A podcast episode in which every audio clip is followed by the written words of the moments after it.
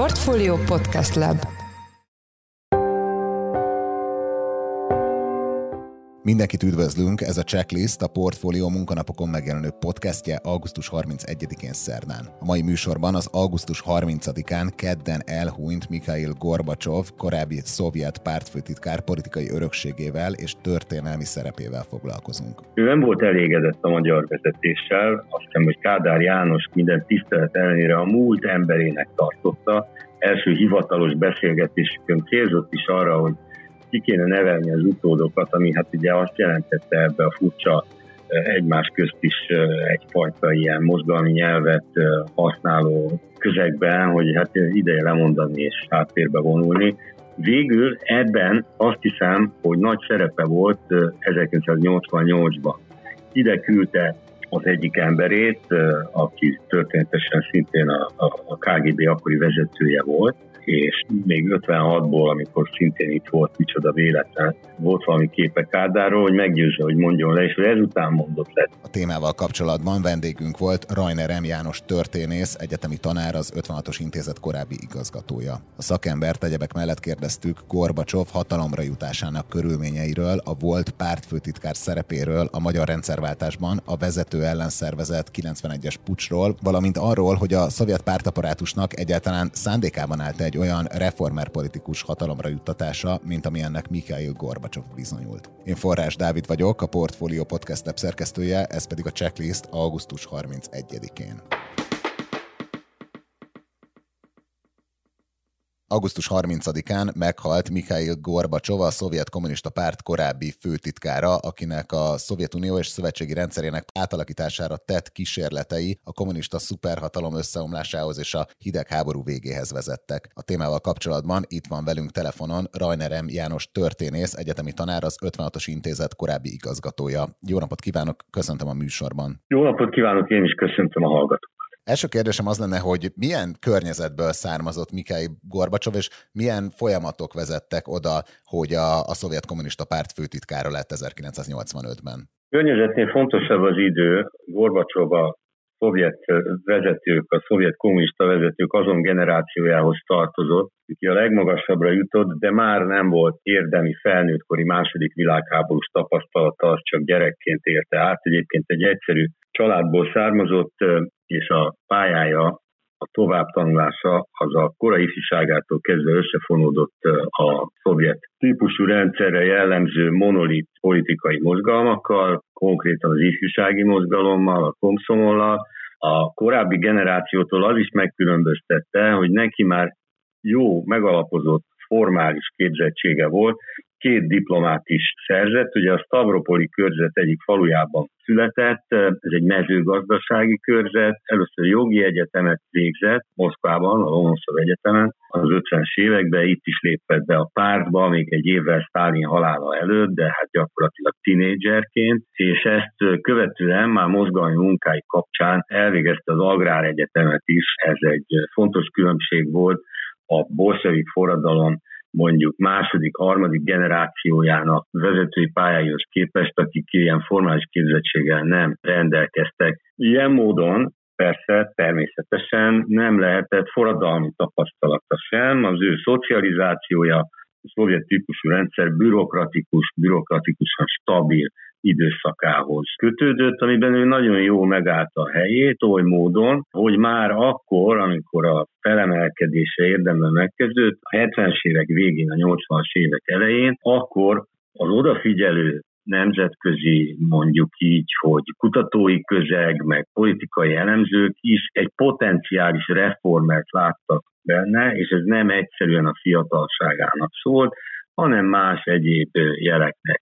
Gorbacsov tehát ilyen háttérrel, nagyon számottevő politikai tapasztalattal, de egyértelműen komoly hatalmi ambíciókkal került be a legfelsőbb vezetésbe egy olyan vezető pártfogottjaként, aki az elalgott és hát a 70-es évek első armadától a, a mentális szétesés jelei kutató Brezsnyev egyik nagy utódjának számított. Ez Júri Andropov volt, akit ugye mi magyarok külön úgy ismerünk, mint aki 1956-ban itt volt Budapesten nagykövet, Sokkal fontosabb ennél, persze lényegtelen, volt egy személyes tapasztalata, milyen az, amikor válságba kerül, sőt összeomlik egy szovjet típusú rendszer, de Andropov a 60-as évek közepétől pártaparátus pálya után a KGB vezetője volt, a birodalom legjobban informált embere, aki a legmegalapozottabban tudott gondolkozni arról, hogy mi is történik, hogyha ez a Bezsnyevi vezetés egyszer átadja helyét valaki másnak. Hát ő lett az utód, Gorbacsovot az ő pártfogoltjaként tartották számon, sőt ugye az volt a hír, hogy Andropov őt szánta utódnak, csak aztán közbe jött Konstantin Csernyenko, egy halálos beteg öreg pártfunkcionárius intermezzoja. Minden esetre, amikor Gorbacsov belépett ebbe a gerontokrata közegbe, és az első helyre került, ugye Csernyenko halála után ő lett a temetési bizottság elnöke, azt jelezte, és volt némi tapasztalat Brezsnyev Andropov után egy harmadik halálnál, hogy a temetési bizottság elnöke lesz az első titkár. Mindenki változásokat várt. Ezek a változások az első pillanattól kezdve meghaladták a várakozásokat, pedig hol volt még a vége. Gorbacsov személyisége a villogó fémkeretes szemüvegétől kezdve az egész megjelenésén, a megszólalásán keresztül egy teljesen más standardet képviselt, kis túlzással azt lehet mondani, hogy a funkcionáriusok unalmas szürke öltönye is, amivel nyilván kezdtem, most nincs előttem, még az is másképpen állt rajta. Ahogy a kommunikációt használta, ugye ez egy korszakváltó időszak, a modern média korszak kezdete, hogy a szovjet vezetők a papírból felolvasott órákig tartó beszédeikkel és a karót nyert személyiségükkel teljesen idegennek tűntek ebbe a közegbe, Gorbacsov nem. A mai utólagos elemzői konszenzus nagyjából megegyezik abban, hogy Gorbacsov azt látta, hogy a kiélezett stratégiai fegyverkezési verseny, és egyáltalán a verseny szituációt békés eszközökkel sem fogja bírni a Szovjetunió, és ez belátható időn belül manifesté nyilvánvalóvá válik.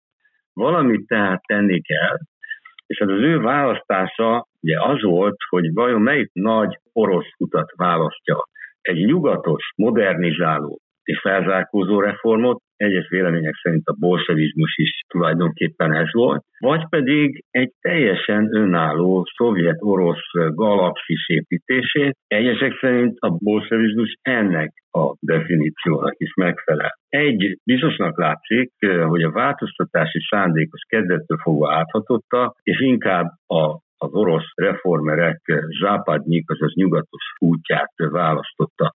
Ennek különböző fázisai voltak, eleinte csupán a hatékonyság növelésére, de a meglevő szerkezetek megóvására törekedett, a tempó növelésére, a bürokratikus lelassulás és stagnálás állapota helyett, és fokozatosan jutott el, ez egy nagyon fontos mozzanat, hogy fokozatosan lépésről lépésre ment tovább, egy idő után már az addig megtett lépések logikája által vezetve az egyre radikálisabb változtatások irányába.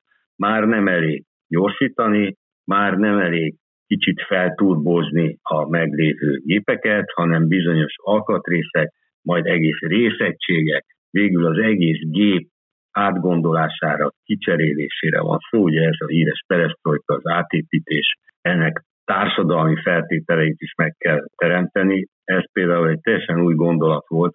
A korábbi reformerek vagy radikális társadalmi forradalomban gondolkoztak, mint, mint Lenin, vagy ha visszaléptek, mint ugyanő, akkor nem nagyon vetettek ennek a többi számot a következményeivel, vagy hiányzott ez az elképzelés éppenséggel, mint Hruscsov, aki ilyen szempontból Gorbacsov közvetlen előtjének tekinthető.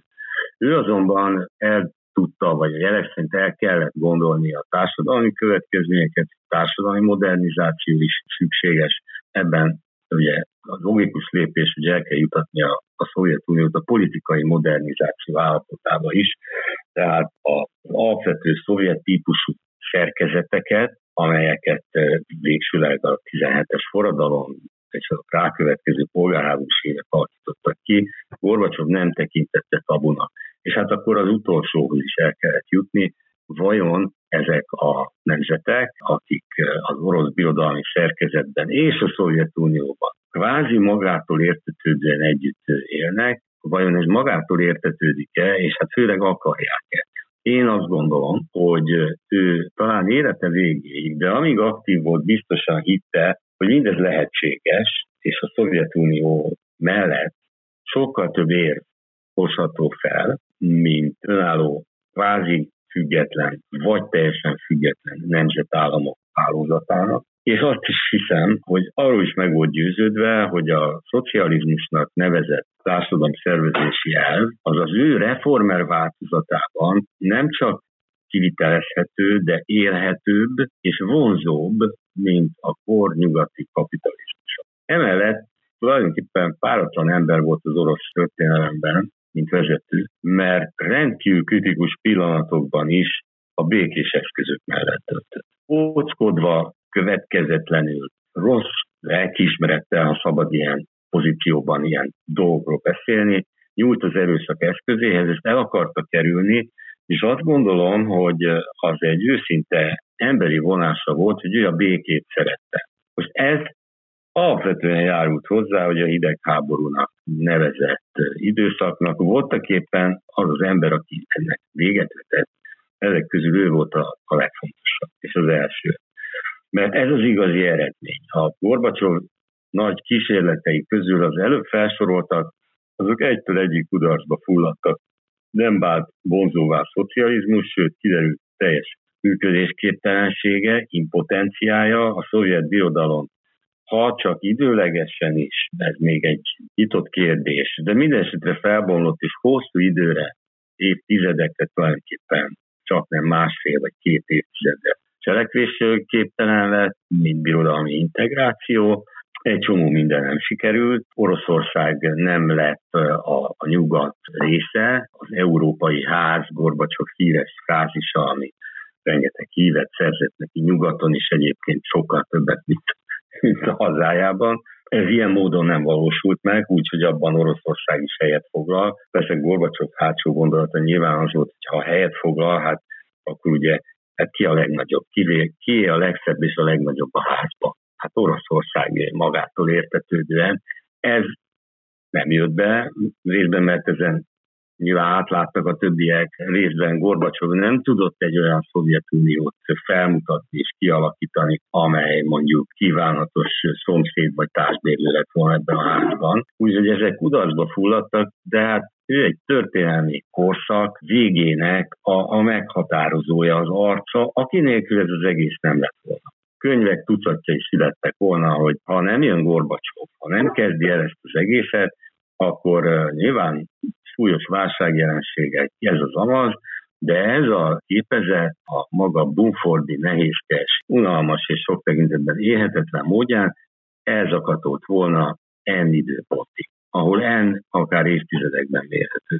Nem történt meg, és ennek Gorbacsov vetett véget. Valaki azt mondta neki egy tanácskozáson, ugye nyugdíjas éveiben kettelve járta a világot, és élvezte a népszerűséget, ami szinte töretlen volt, egy helyet kivéve ez a hazája, ahol mindenki utálta, vagy hát mindenki nyilván egy csomó meggyőződéses, idealista, demokrata sokat köszönhetett neki, és ezt nem felejtették el, de hát az emberek többsége az, az rossz véleménnyel volt róla. Szóval az egyik ilyen tanácskozáson azt mondták neki, hogy Gorbacsov úr maga olyan, mint Kolumbusz Kristóf, aki elindult valahová, meg volt győződve, hogy ezt meg is találta, de egészen más találtott meg.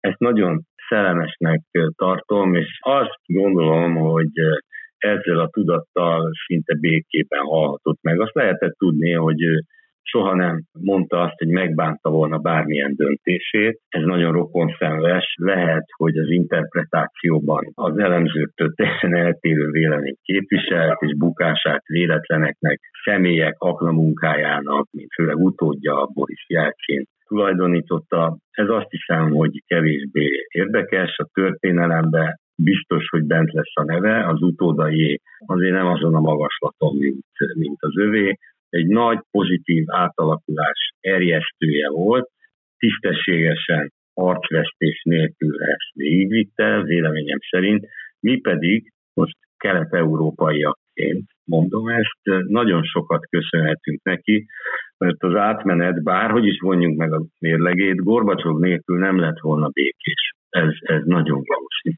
Ugye említette mind a perestroika gazdasági társadalmi reformcsomagot, illetve ezt az új politikai stílust, a, a glasnost is, de ez a magyar rendszerváltás folyamataiban hogyan érvényesült? Tehát, hogy itt csak egy teret adott a Szovjetunió, vagy hát Gorbacsov az eseményeknek, vagy valamilyen mértékben ilyen aktív ágense is volt a folyamatoknak? Hogy ezt a nagyon érdekes kérdést egy kicsit felbonthatom, természetesen mindegyik kelet-európai átalakulásnak aktív ágense volt, oly módon, hogy bíztatást adott a reformereknek. Ezek Magyarországon a történelmi előzmények révén Magyarországon voltak a legaktívabbak, talán felkészültebbek voltak, mint, mint másút, és a számukra az, hogy egy reformer van a Kremlben, az egy borzasztó biztató fejlemény volt az ortodox kelet-európai vezetések természetesen nem örültek neki, és Kádár Jánosnak is, az öregedő Kádár Jánosnak is meggyőződése volt,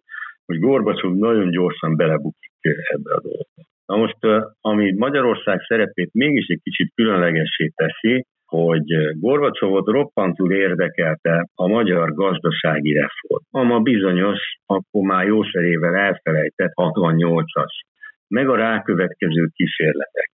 Ez borzasztó érdekesnek tartotta. Nem volt egyedül egyébként, akkor már egy jó ideje a más típusú, főleg gazdasági reformokkal kísérletező kínai, post-maui vezetőknek is ez egy kis kísérleti laboratórium volt Magyarország, és ebben a, az érdeklődésben Gorbacsov is osztozott. Ő nem volt elégedett a magyar vezetéssel, azt hiszem, hogy Kádár János minden tisztelet ellenére a múlt emberének tartotta. Első hivatalos beszélgetésükön célzott is arra, hogy ki kéne nevelni az utódokat, ami hát ugye azt jelentette ebbe a furcsa egymás közt is egyfajta ilyen mozgalmi nyelvet használó közegben, hogy hát ideje lemondani és háttérbe vonulni. Végül ebben azt hiszem, hogy nagy szerepe volt 1988-ban. Ide küldte az egyik emberét, aki történetesen szintén a, a KGB akkori vezetője volt, és még 56-ból, amikor szintén itt volt, micsoda véletlen, volt valami képe Kádáról, hogy meggyőzze, hogy mondjon le, és hogy ezután mondott le. Tehát még, még voltak konkrét beavatkozások is.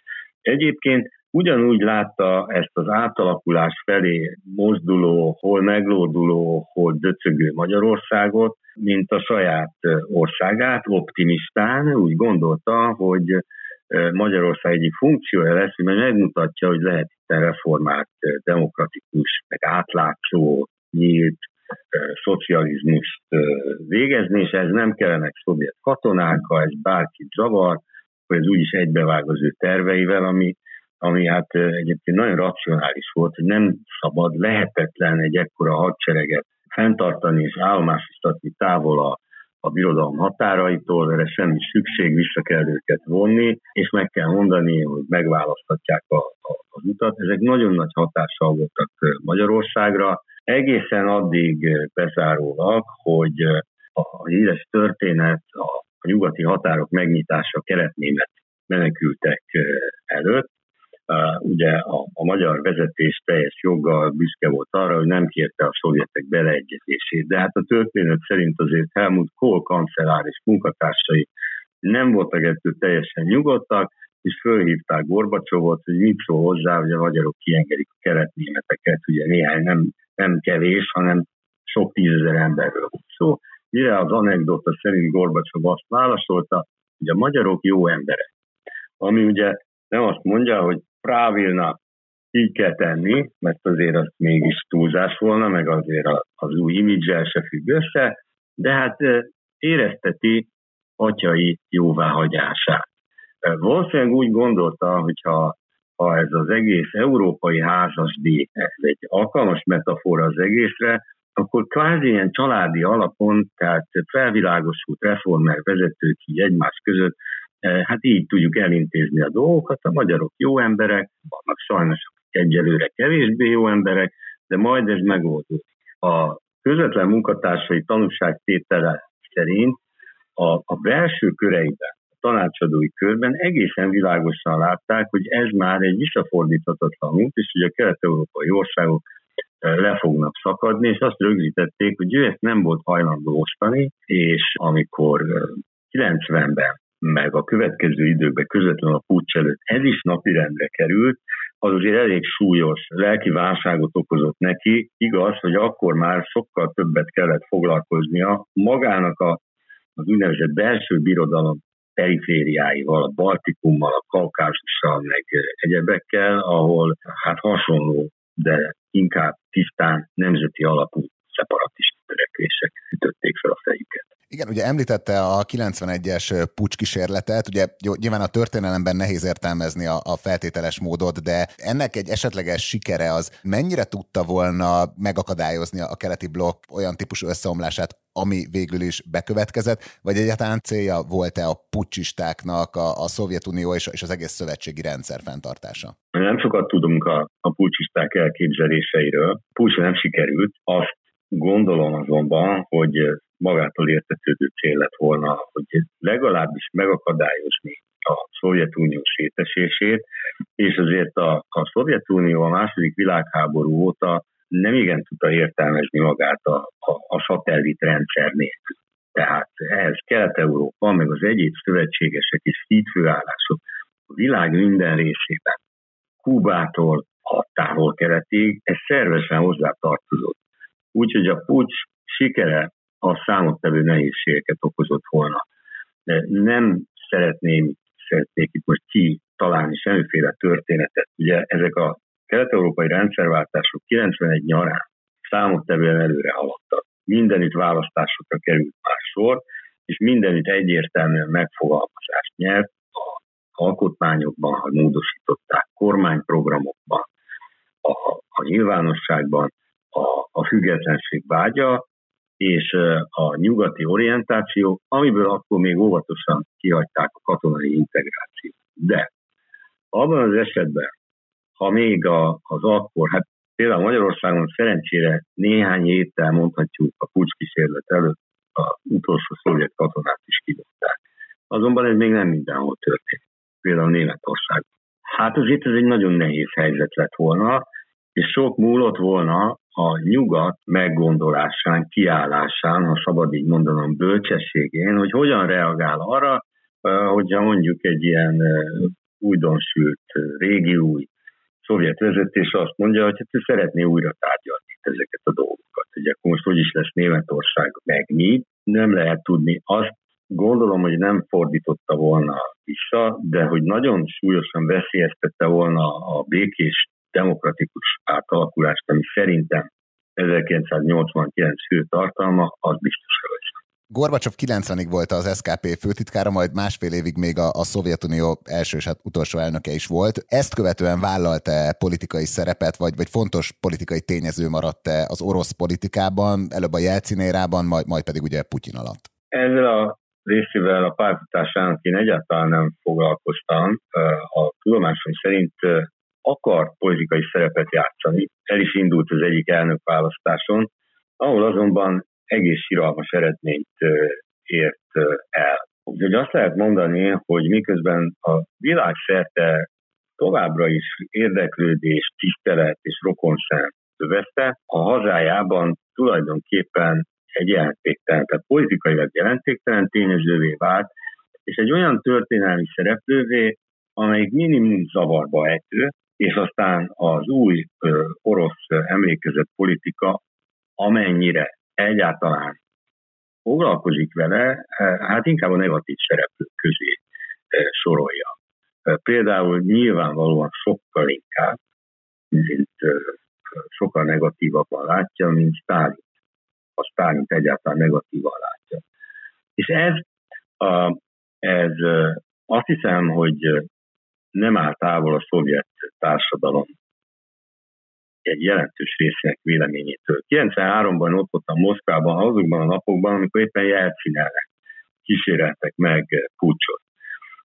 És az egész város fel volt bojdulva, a, a, a, a Jelcin ellenesek és a Jelcin pártiak vitatkoztak, végül fegyveres összecsapások voltak, Egyszer egy este hosszabban beszélgettem egy emberrel, egy kollégámmal, hármas, hármas beszélgettünk, aki egy magasan képzett értelmiségi volt, katona koránk egy részét Magyarországon töltötte, de mint azt is mondta, hogy Németországban is szolgált.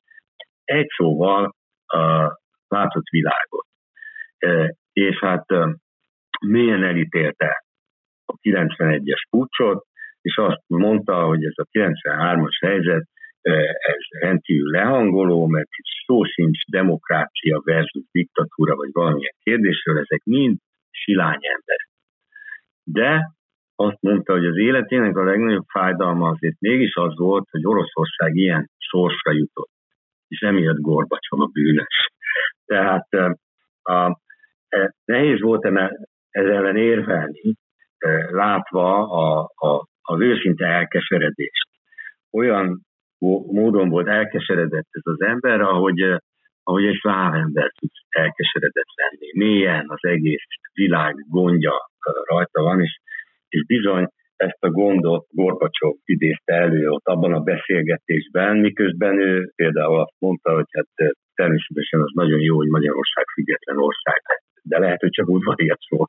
Utolsó kérdésem, hogy visszautalva Gorbacsov hatalomra jutására, a szovjet párstruktúrának vagy az államgépezetnek célja volt-e egy ilyen reformer gondolkodású politikusnak a, a hatalomba helyezése? Mert ugye azt említette, hogy nyugati elemzők, meg nyugati gondolkodók, ők látták a, a Gorbacsovban ezt a típusú potenciált, de ez belülről is egy szándék volt-e, hogy egy olyan politikust emeljenek hatalomba, aki ilyen reform elképzelésekkel rendelkezett, ami ugye végül a Szovjetunió széteséséhez vezetett? Hát ez egy érdekes kérdés, mert reform hajlandóságot a nyugati elemzők, meg csoportképződést és ellentéteket egy látszólag teljesen monolit rendszeren belül mindig kerestek, és mindig találtak is a leglehetetlenebb időben.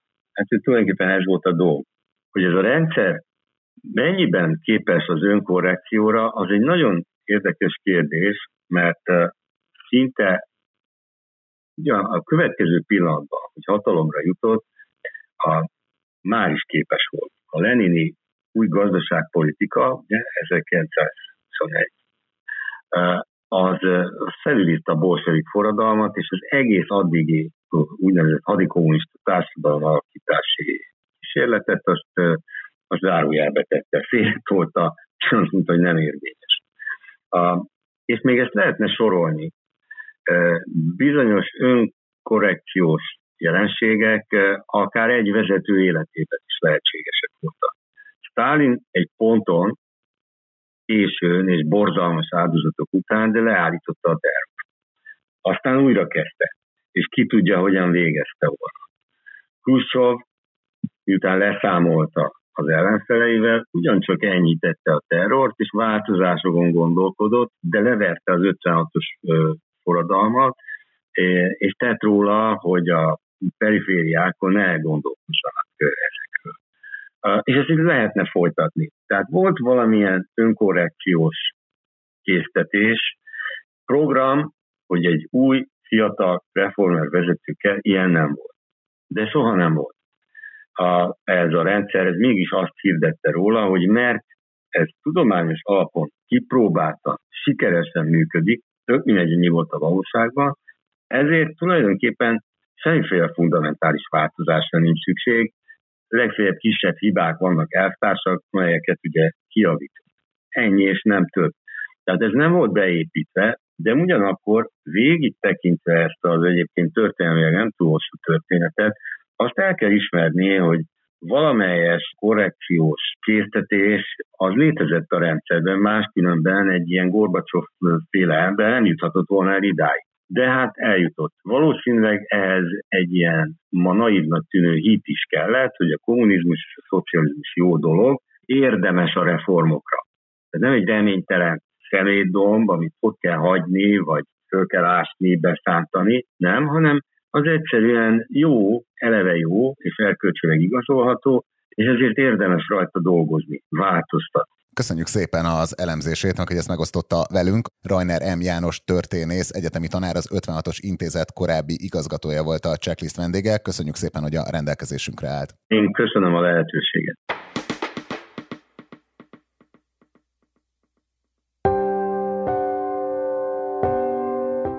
Ez volt már a Checklist, a Portfolio munkanapokon jelentkező podcastje. Ha tetszett az adás, iratkozz fel podcast csatornánkra valamelyik nagy podcast felületen, például a Spotify-on, az Apple Podcast-en vagy a Google Podcast-en. Ha segítenél nekünk abban, hogy minél több hallgatóhoz eljussunk, akkor arra kérünk, hogy értékeld a Portfolio Checklist podcast csatornáját azon a platformon, ahol követsz minket. A mai adás elkészítésében részt vett Bánhidi Bálint, Komkötő Emma és Pitner Gábor, a szerkesztő pedig én Forrás Dávid voltam. Új adással holnap, azaz csütörtökön 5-kor jelentkezünk, addig is minden jót kívánunk, sziasztok!